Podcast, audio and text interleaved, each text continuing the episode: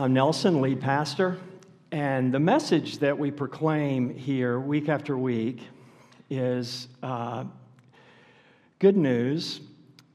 In Christ Jesus, uh, God in heaven has reached out to you and redeemed your life.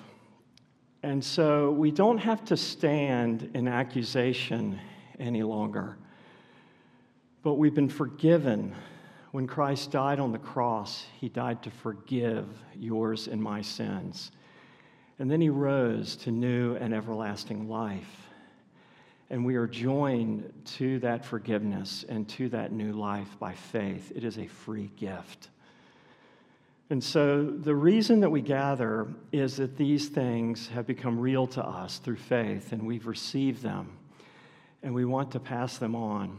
And the other thing I want to say is that if you've just made it here this morning, then well done. Um, you are in a place where you can be renewed and restored in the forgiveness and the mercy and the love of God. The video that we saw earlier was done by uh, a college student. Charlotte Harrison, who is a junior at Belmont College, and we thank Charlotte for putting all the hours in to create that video. And our sermon series, as some of you may know, is entitled Epic. And we've been uh, on this journey, and we've been saying that it's a dignified longing uh, to want to make our lives and our small stories memorable and great, and there's something in us, it's part of our dignity.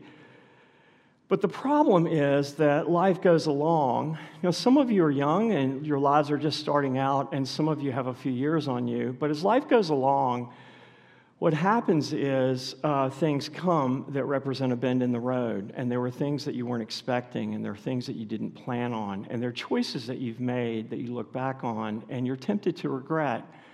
And so we're wondering are we living God's plan A?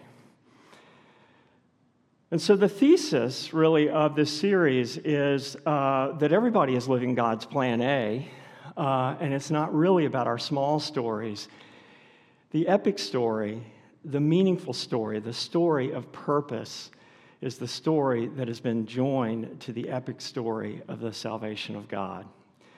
And so, what it means to be a Christian is that we are invited into this bigger story, this story that is beyond us, and we're learning through the book of Acts about what that is like. And today, we're looking at this idea of being center stage. And what we're saying is that there's a tendency in all of us to want to take center stage. Now, we think we have to, we think it's unavoidable. That's the way the life works, right? We have to bring ourselves notice and we have to uh, show people that we matter. And so we think that's how life works. And so we all uh, gravitate towards center stage because we think it's unavoidable and we have to. And some of you might say, well, I'm not a center stage person, I'm a behind the scenes person. Um, but the story the Bible tells is that we all really desire to be in the center. So, the story the Bible tells is that in the beginning, uh, God gave us this flourishing garden. And He said that you can eat from any of the trees. And there were two trees in the center of the garden the tree of life and the tree of the knowledge of good and evil. And God said, You can enjoy all the trees but in the center of the garden, really, this is my rightful place. But some of you know the story. Uh, what happened is that the first man and woman, Adam and Eve, they sought to usurp God's rightful place. And so they ate from the tree of the knowledge and good, of good and evil. And so it was an offense. Original sin was an offense of location. It was an offense of who really is meant to be center stage. And what we're going to learn today is, uh, and let me just say one more thing. I find, you know, football season is starting, and I always find it interesting to hear stories of famous people like movie stars. And I heard a quote recently of Tom Brady, who's like the greatest of all time, right? And we think in football, and we think, we think, well, surely he has made his small story great, right? Surely he's living an epic life. Everybody knows his name. He can really have or do whatever he wants. But as many of you know, and you've seen this time and time again, all these famous people, you see the story behind the story, and they say, I could not fill my life myself. And so they are still searching. And this is why famous people sometimes get involved in humanitarian efforts. It's because they're still searching, they're still longing for something bigger than themselves. And so we're saying that that, that something bigger is found in the epic story of God. And what we're saying today is that the only way to fill our lives is to let Jesus take center stage. So please turn in your Bibles or your worship guides to Acts chapter 4. We'll read verses 1 to 31. We're doing larger chunks. The reading itself is very important, so Let's pray. Spirit of Christ, we pray that you would enable us to uh, meet uh, the Lord Jesus in the reading of the Word and to see Him, and that we would respond with love and obedience. So, Holy Spirit, fill us and open our eyes to what is here. In Christ's name, amen. Acts chapter 4, beginning at verse 1. Hear the word of the Lord. The priests and the captain of the temple guard and the Sadducees came up to Peter and John while they were speaking to the people. They were greatly disturbed because the apostles were teaching the people, proclaiming in Jesus the resurrection of the dead. They seized Peter and John, and because it was evening, they put them in jail until the next day. But many who heard the message believed so the number of men who believed grew to about 5,000. The next day, the rulers, the elders, and the teachers of the law met in Jerusalem. Annas, the high priest, was there, and so were Caiaphas, John, Alexander, and others of the high priest's family. They had Peter and John brought before them and began to question them. By what power or what name did you do this? Then Peter, filled with the Holy Spirit, said to them, Rulers and elders of the people, if we are being called to account today for an act of kindness shown to a man who is lame and are being asked to how he was healed, then know this, you and all the people of Israel. It is by the name of Jesus Christ of Nazareth, whom you crucified, but whom God raised from the dead, that this man stands before you healed. Jesus is the stone you builders rejected, which has become the cornerstone.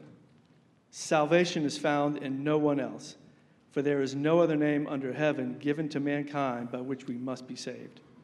When they saw the courage of Peter and John and realized that they were unschooled, ordinary men, they were astonished, and they took note that these men had been with Jesus.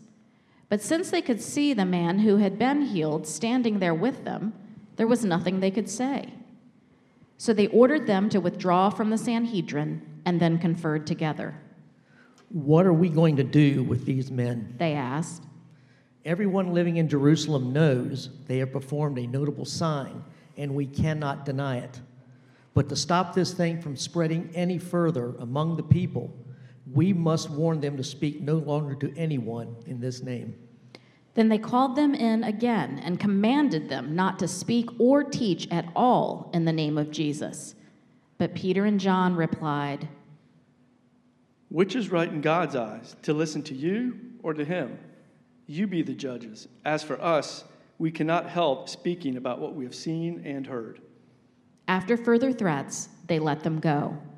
They could not decide how to punish them because all the people were praising God for what had happened for the man who was miraculously healed was over 40 years old. On their release, Peter and John went back to their own people and reported all that the chief priests and the elders had said to them. When they heard this, they raised their voices together in prayer to God. Sovereign Lord, they said, You made the heavens and the earth and the sea and everything in them. You spoke by the Holy Spirit through the mouth of your servant, our father David. Why do the nations rage and the peoples plot in vain? The kings of the earth rise up, and the rulers band together against the Lord and against his anointed one.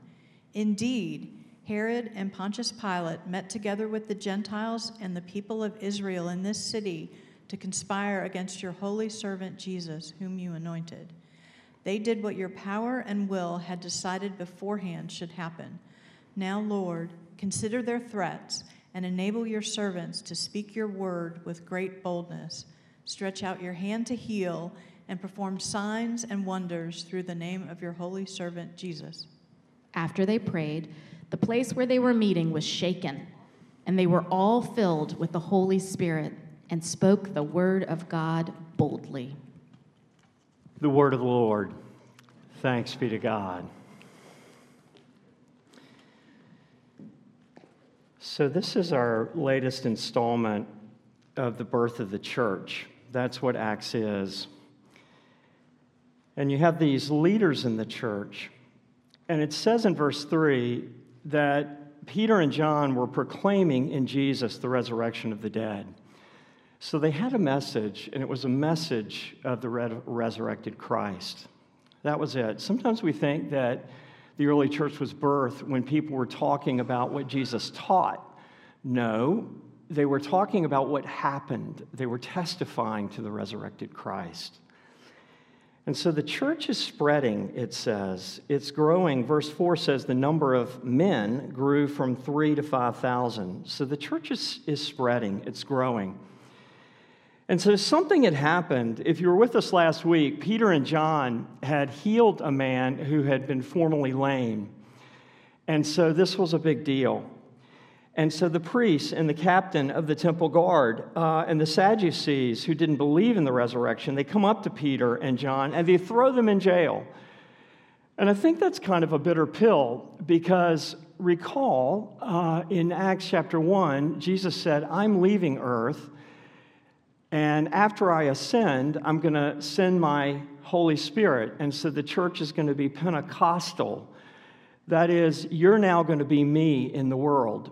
And so that's what happened. And they were filled with the Holy Spirit and they began to proclaim Jesus as the resurrected one.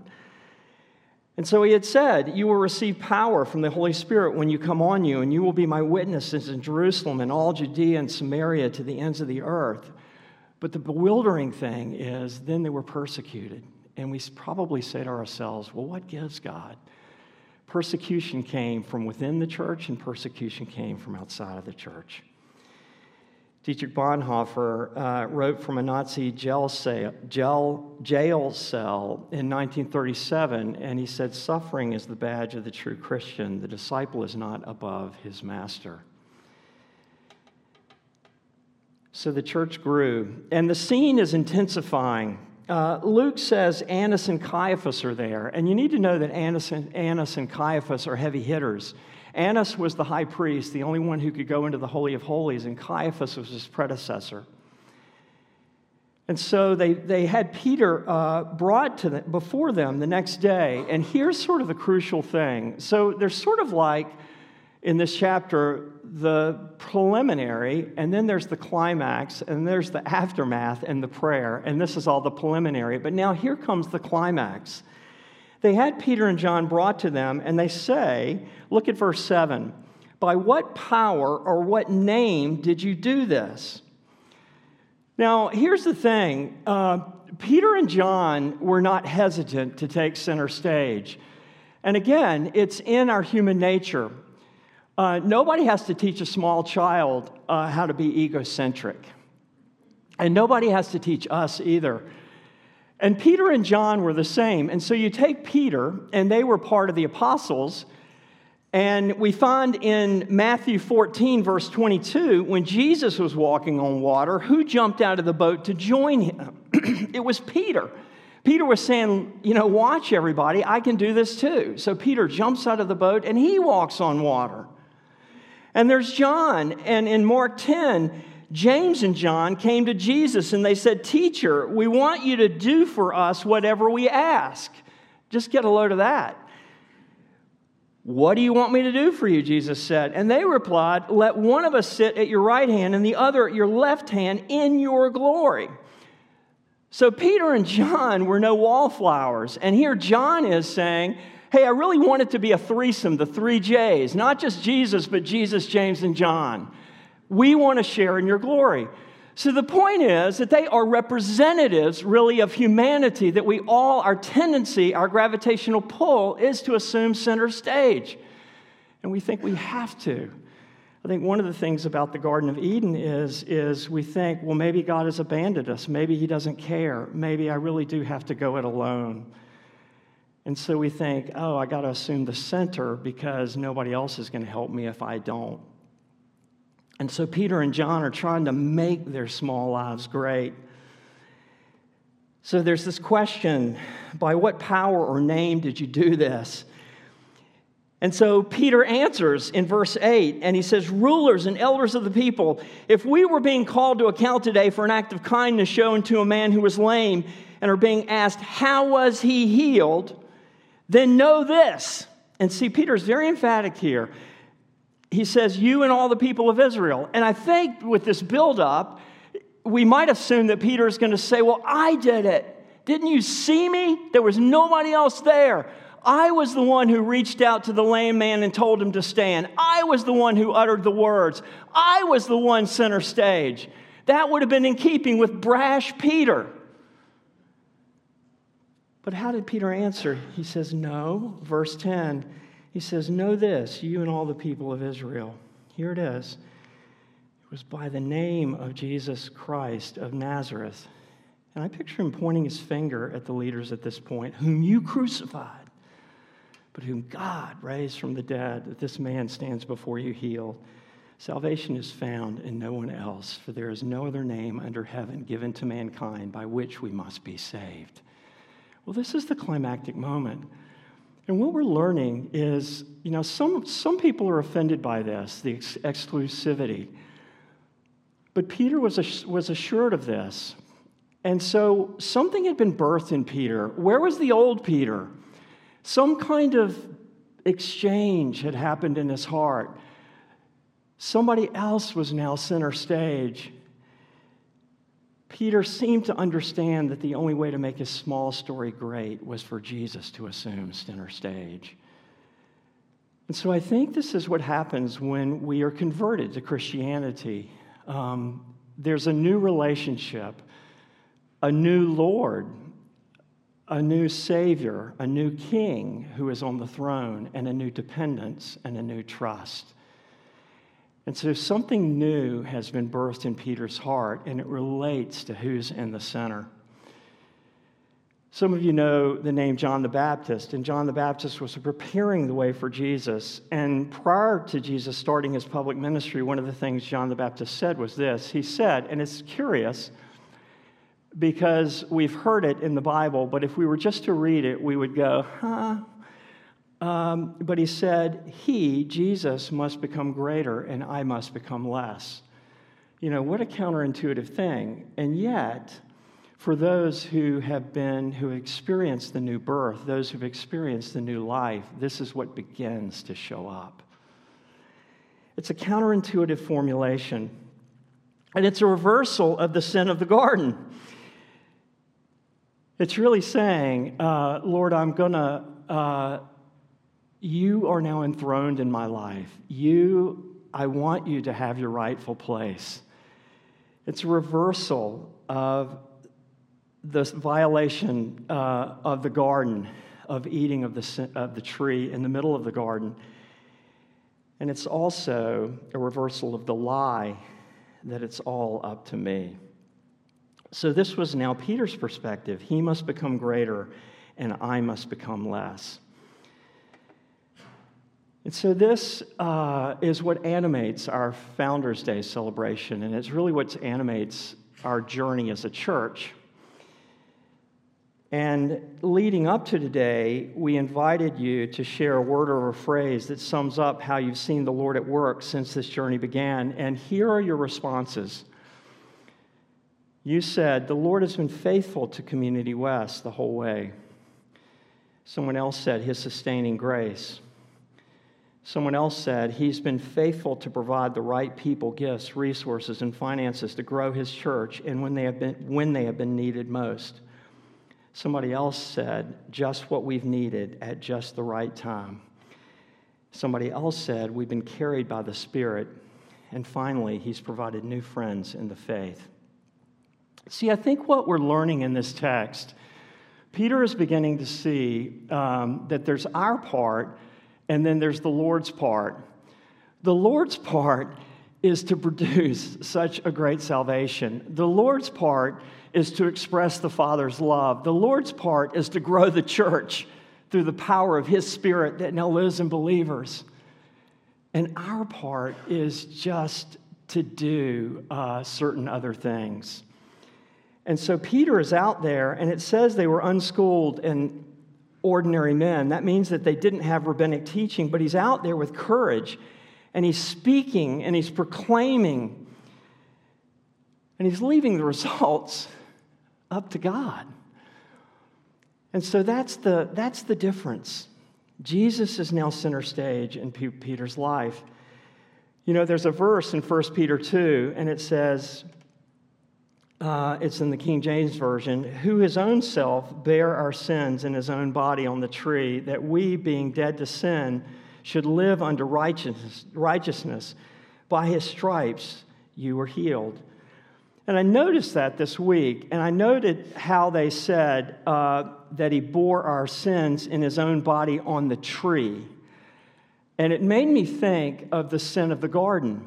It was a sin of the tree. And some people, scholars have said that the second tree in the middle of the garden was the tree of life, and it was a preview of the cross.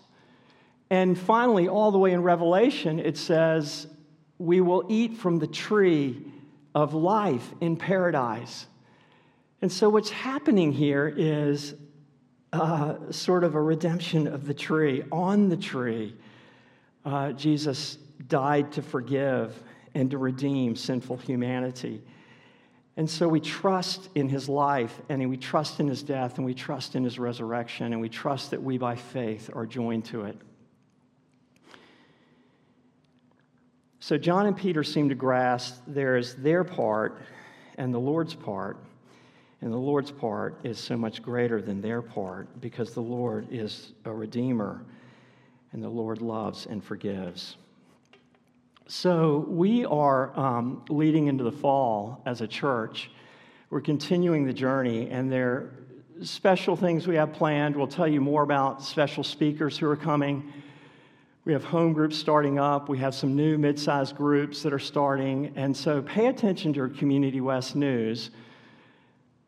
And really, I would encourage you to be a joiner. Mary said something about home groups. Just try one. You don't have to join it, but just try one or two and see if it's right for you. But the journey continues. And one of the things that we're doing in the fall is we're returning to our two service rhythm. We'll have services beginning September 10th. We'll have services at 9 o'clock and 10:30. And the thing that I want, some people will love a 10:30 service uh, and some people love a nine o'clock service.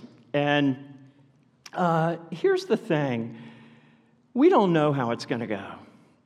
Uh, it's a very uncertain step in a way. Uh, we're very clear uh, there's our part and the Lord's part. Now, in the wisdom of our session, what we understand is that we are able to structure to reach more people if we provide more options because people prefer options. And so we will reach more people when we have when we're able to offer more options. That's our part. That's what we know. Now, when in the life of a church does that best happen? Uh, we know it's not doesn't best happen when you sort of grow a church full and then do it. That's not the best time. You have to preempt that, and you have to begin um, and you have to structure, in a sense, earlier than when you began implicitly turning people away by the size of the first service. And so, in one sense, we're preempting it, uh, but we're doing it, and we believe it's our part. And so, we uh, are coming around a phrase that you've heard drawn together and led to ask. And the idea is uh, that we really want uh, those of you, and I realize that I'm, there's some new people here today, but I'm really speaking to covenant partners and regular attenders, that we're really asking you to make one of the Sunday gatherings a priority, and in person Sunday gatherings a priority, because your presence matters. It matters to you, it matters to other people, and it matters to God. And we only know how much it means to be here when we've missed and we realize, wow, I missed out on something. And so we come and we realize that the Spirit drew us here. Mary said that in the morning, this morning. The Spirit drew us here, and it was good to be together. It was beautiful. We were nourished in the hope of the gospel. And so we're taking um, our, doing our part with respect to filling the empty seats and making our services full and flourishing. And so we're saying, on the one hand, we're drawn together. We're also led to ask, and that's also a work of the Spirit. We've looked at the power of the invitation, and we know that invitations are just love. And Peter and John were out there and they were proclaiming the resurrected Christ. And we need to be proclaiming the resurrected Christ. And one way we can do that is just invite people here where they can hear the same message. So we are doing our part, drawn together led to ask, your presence matters and your invitations make a difference going into the fall. So we're asking you um, to just be part of the unity of the Spirit and the momentum that the Spirit is building as we go into the fall. But we recognize uh, that this isn't our deal. Uh, we do our part. Um, the session leads according to its wisdom, uh, but we realize this is the Lord's deal. He is center stage. To him be all the glory. So, this is what was happening in the early church. And they were unschooled, ordinary men. And it says that the leaders took note that these men had been with Jesus. And it's a curious phrase. It made me think of what happens when Jesus takes center stage. It's a new relationship, and it's a new intimacy. And there's so much that we need that's firsthand. Uh, too many of us get most of our information about Jesus secondhand. But there's firsthand intimacy through prayer and Bible reading, fasting, and the other disciplines. It reminds me of what C.S. Lewis wrote in Mere Christianity. He said, God made us, invented us as a man invents a machine, an, an engine. A car is made to run on gasoline, and it would not run properly on anything else. Now, God designed the human machine to run on Himself. He Himself is the fuel our spirits were designed to burn, or the food our spirits were designed to feed on. There is no other. That is why it is just no good asking God to make us happy in our own way.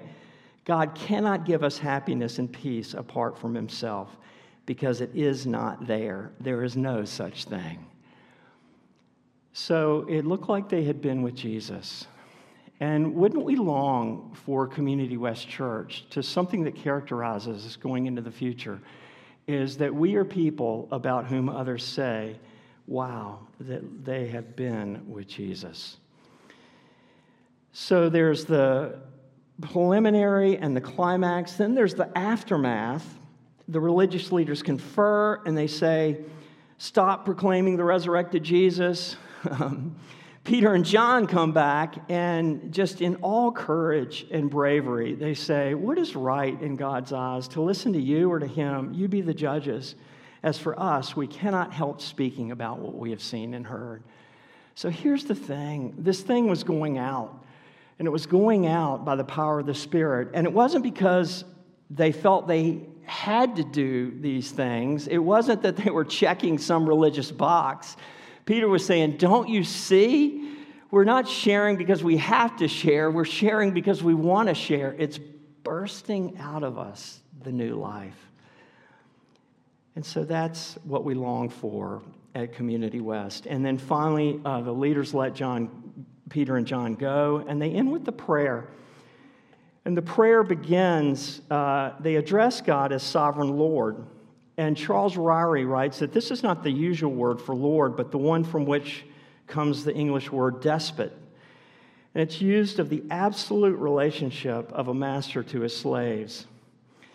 And then they start to see slavery is a welcome thing when we've known the love of Jesus. It's a welcome thing. We want to be the slaves of Christ. That's what Paul says in Romans, because that means we're not slaves to sin. And so they recognize the power of the Creator God, it's not their own. And they do not ask the Lord to relieve the threats from the opposition, but for the boldness to continue to testify and for confirmation of their message by signs and wonders. And then the passage concludes after they prayed, the place where they were meeting was shaken, and they were filled with the Holy Spirit and spoke the word of God boldly. So, going into the new year, um, that really is my prayer is that we would be filled with the Holy Spirit, that we would be led by the Holy Spirit. We've said the book of Acts is not the Acts of the Apostles, it's the Acts of the Holy Spirit. And I would ask you to join me, pray for the filling of the Holy Spirit, the life of the Spirit in this church. And I'm going to invite the band to come on up. Pray with me. When you pray in the mornings, pray for the life of the Spirit.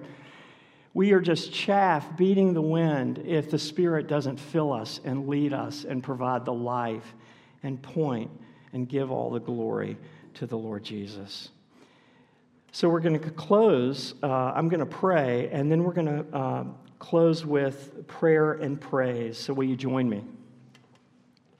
We're going to respond with prayer and praise. Thank you, Father. Uh, thank you, Lord Jesus. Uh, this hasn't been, the journey of this church hasn't been our deal, it's been your deal. And so we uh, give you all the glory. And we've been overmatched at every turn. And we can't be certain what the future holds. But we are simply uh, trying to follow your lead.